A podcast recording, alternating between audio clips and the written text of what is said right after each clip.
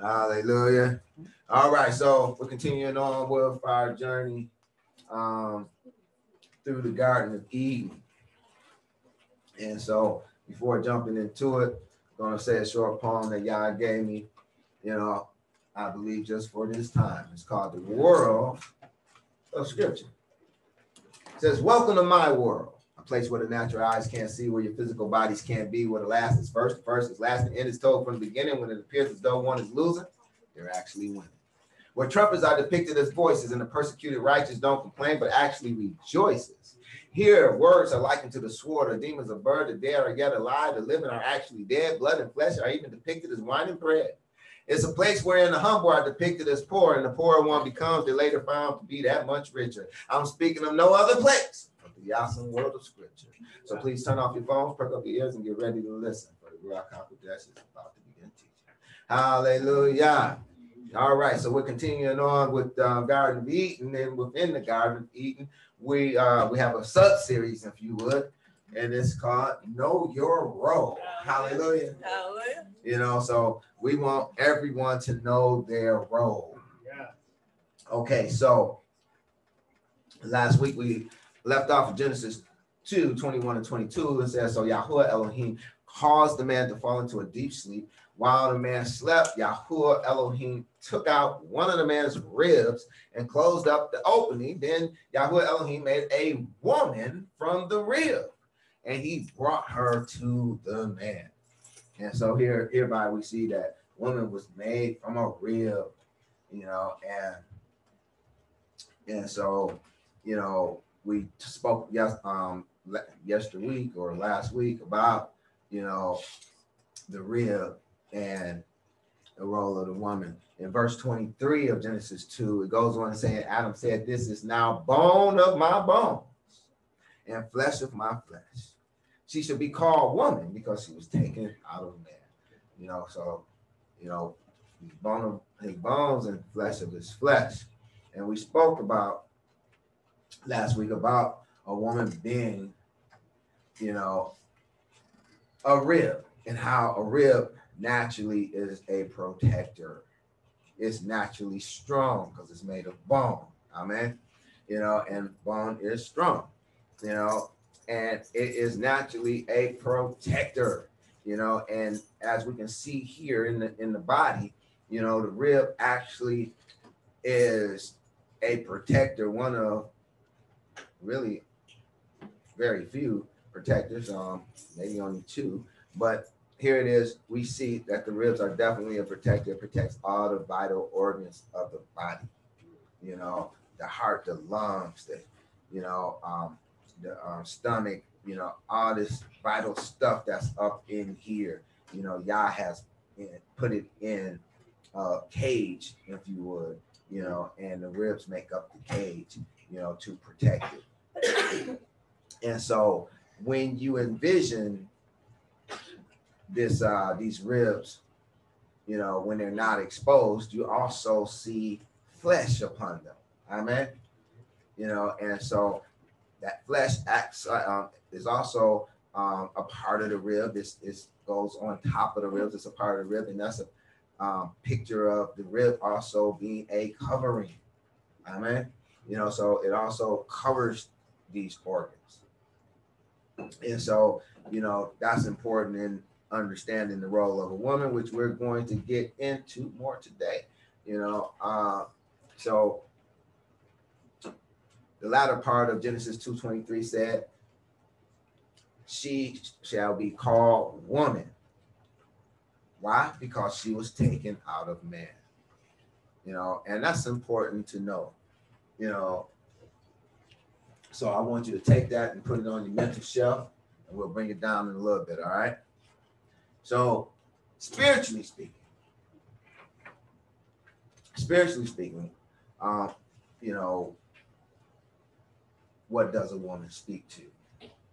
And spiritually speaking, a woman's the woman, um, she is actually a picture of. Drum roll, please. the priest. the woman is actually a picture of the priest. And I know, as bizarre as that sounds, it's actually true. She's a picture of the priest.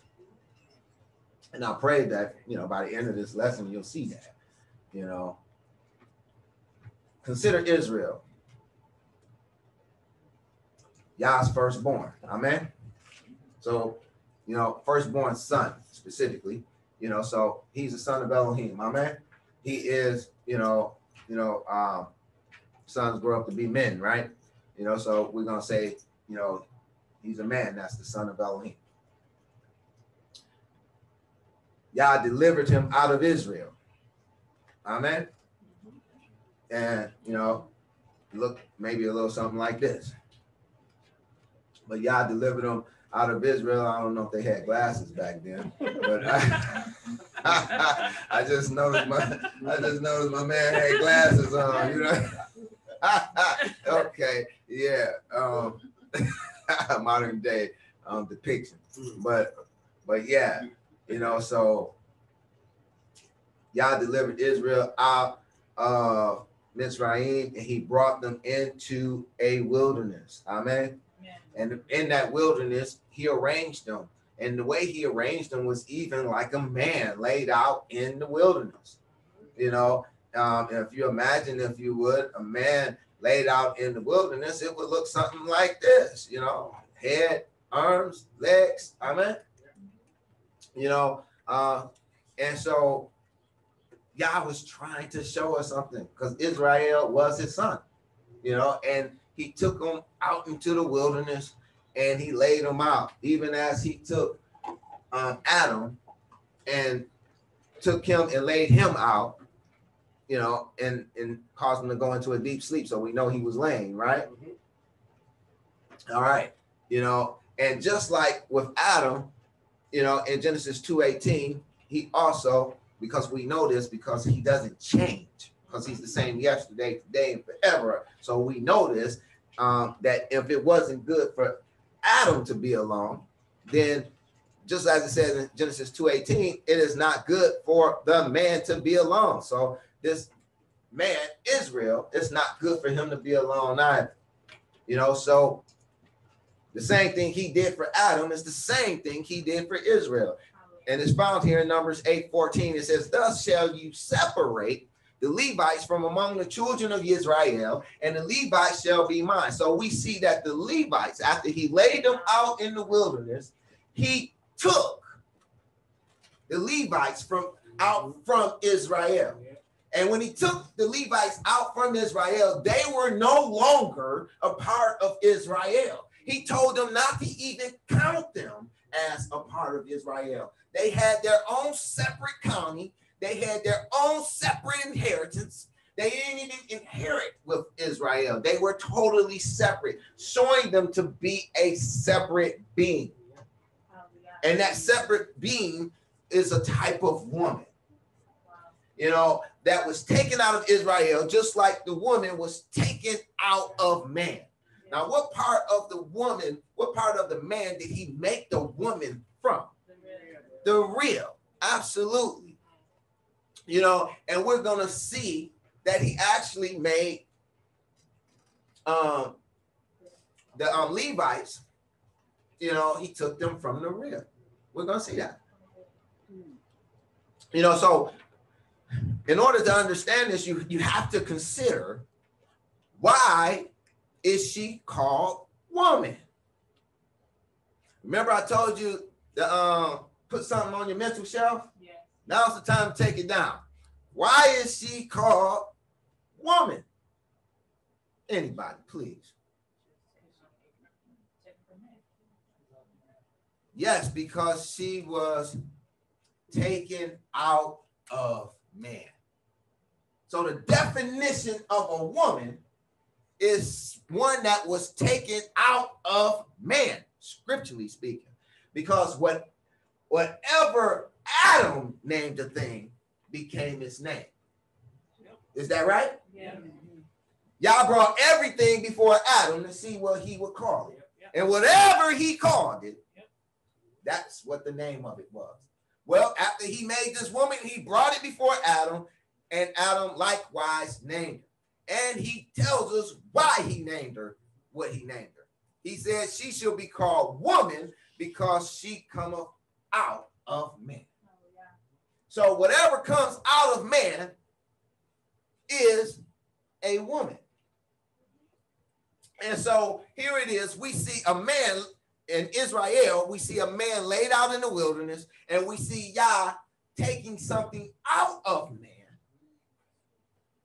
making a whole separate person, a whole separate entity. And that separate entity is a type of woman. I pray that you can see that. You know, and it would go on to be named the priesthood. You know, because all priests are Levites. All priests were Levites. You know, um, in the Levitical priesthood, all priests were Levites, but all Levites weren't priests. You know, so I pray that you can see this. You know, because it's because it's it's it's, it's factual. You know, again, Adam said she should be called woman because she was taken out of man. You know, and that's what we see here. We see Israel laid out in the wilderness, and we see, you know, Yah taking something out of Israel and then presenting it to Israel, you know, to live with Israel, just like he did Adam and taking something out of him and making a woman. You know, so this is important if you're going to know your role. You know, if you don't know where you fit in, then you won't know your role. Amen. Remember, I did a study called The Kingdom of Elohim Within You. You know, and within this study, I showed that the tabernacle and its furniture that it spoke to body parts. Amen. You know, uh, during that study, we learned that the brazen altar was likened unto the gastrointestinal system, you know, from the mouth to the anus, you know, and we looked at how the brazen altar was made in like fashion. We learned that the brazen laver was likened unto the kidneys we learned that the table of showbread was likened unto the heart. And we learned that the menorah was likened unto the lungs. And so here it is, we see all these body parts are depicted in the tabernacle. Amen. And hold on, not yet. That's a, there's a slide missing. Where my slide? Hold on, I gotta find my slide. Oh no, I don't see my slide. Uh, nowhere. No, it's not there. Oh, that sucks. Um, all right, so what we'll do, we'll go back. We'll go back here. All right, so this will have to suffice. All right, so here it is. I want you to take another look at this tabernacle because around this tabernacle, around these body parts, amen, you have these tents. Mm-hmm. Who were in those tents? Say again, Brother Josh. Levites. The Levites. The Levites were in these tents that's adjacent to the tabernacle. And if the tabernacle and its furniture represented these parts, And then if they're attached to that, then they are a part of the ribs. Can you see that? They're the flesh upon the bones of the ribs. And then the tents that exceed further out with the 12 tribes are the flesh and bones of the branches, the, the arms and the limbs, the arms and the legs. Can you see that? the tribe of Levi was the real. Yah is, has shown us and depicted it before us, and has been there for thousands of years for us to see. But for whatever reason, today he's opening our eyes that we might see. Even if no one else saw, he's opened our eyes that we might see today. You know, and so I want you to, to be able to see that, you know, the Levites, their ribs. You know, and he took a rib and he made a high priest from it. You know, and this is he took that rib and he made a woman, and that woman is called the priesthood. And just like the man ha- is a many member body, so is the woman a many member body. Amen. You know, now let's consider Yeshua HaMashiach. Because you know, we we've been dealing as we've been going through this Garden of Eden, we've been we've been likening the things that we see and aligning them with the other two men of Elohim that we um the other two sons of Elohim rather that we see in scripture because we know Adam was a son of Elohim, we know Israel was a son of Elohim, and we know Yeshua Hamashiach was a son of Elohim. Amen. You know, and as hard as it is to accept that the that the Levites and the priests, you know, are a type of woman or a type or shadow um, of a woman, you know, it's true. It fits. Yeah. You know, and when we consider Yah- Yahushua HaMashiach, we'll see the same thing. Yahshua, he was and is the son of Elohim. Amen. You know, and he too has been laid out in the wilderness. This is why, you know, he was crucified in the wilderness, laid out in the wilderness, and out of him was taken a rib, and a woman was made you know, uh, Mattityahu 15 24 says, But he answered and said, I am not sent unto but unto the lost sheep of the house of Israel. And so we have to um, consider this because this is where this is this is where uh, he's going to take the rib from. And we have Luke 6 12 and 13. It says, Now during those days he went out to the mountain to pray and he spent the night in prayer to Elohim. Now he's out all night. He's praying all night. Now the next day it says when he when and when day came, he called his disciples, which was probably hundreds, if not thousands at that point, and chose 12. Mm-hmm. He chose 12, whom he also named apostles. You know, again, out of the body of believers that was following him, that were his disciples, he chose a particular amount. He chose 12. He chose to make a separate entity out of them. And this would become his ecclesia, what we call the church, which is actually just a depiction of the tabernacle in the priesthood, if you have eyes to see. This is why uh, we see the word church in the Bible comes from the Greek word ecclesia, which means a called out company or assembly. Wherever it is used in the Bible, it refers to people. You know, it never refers to a building. It refers to people a called out people, even as the Levites were a called out people. I pray that you can see this. Yeah. You know, you know, because it's yet just another woman. It's another woman that's being made for the Son of God, mm. for the Son of Elohim. Ephesians 5 22 and 23 bears witness to this. It says, Wives, submit yourselves unto your own husbands as unto the Adonai. For the husband is the head of the wife, even as Messiah is head of the church. So we see this relationship of Messiah and the church being likened to a man and his wife. And he is the savior of the body.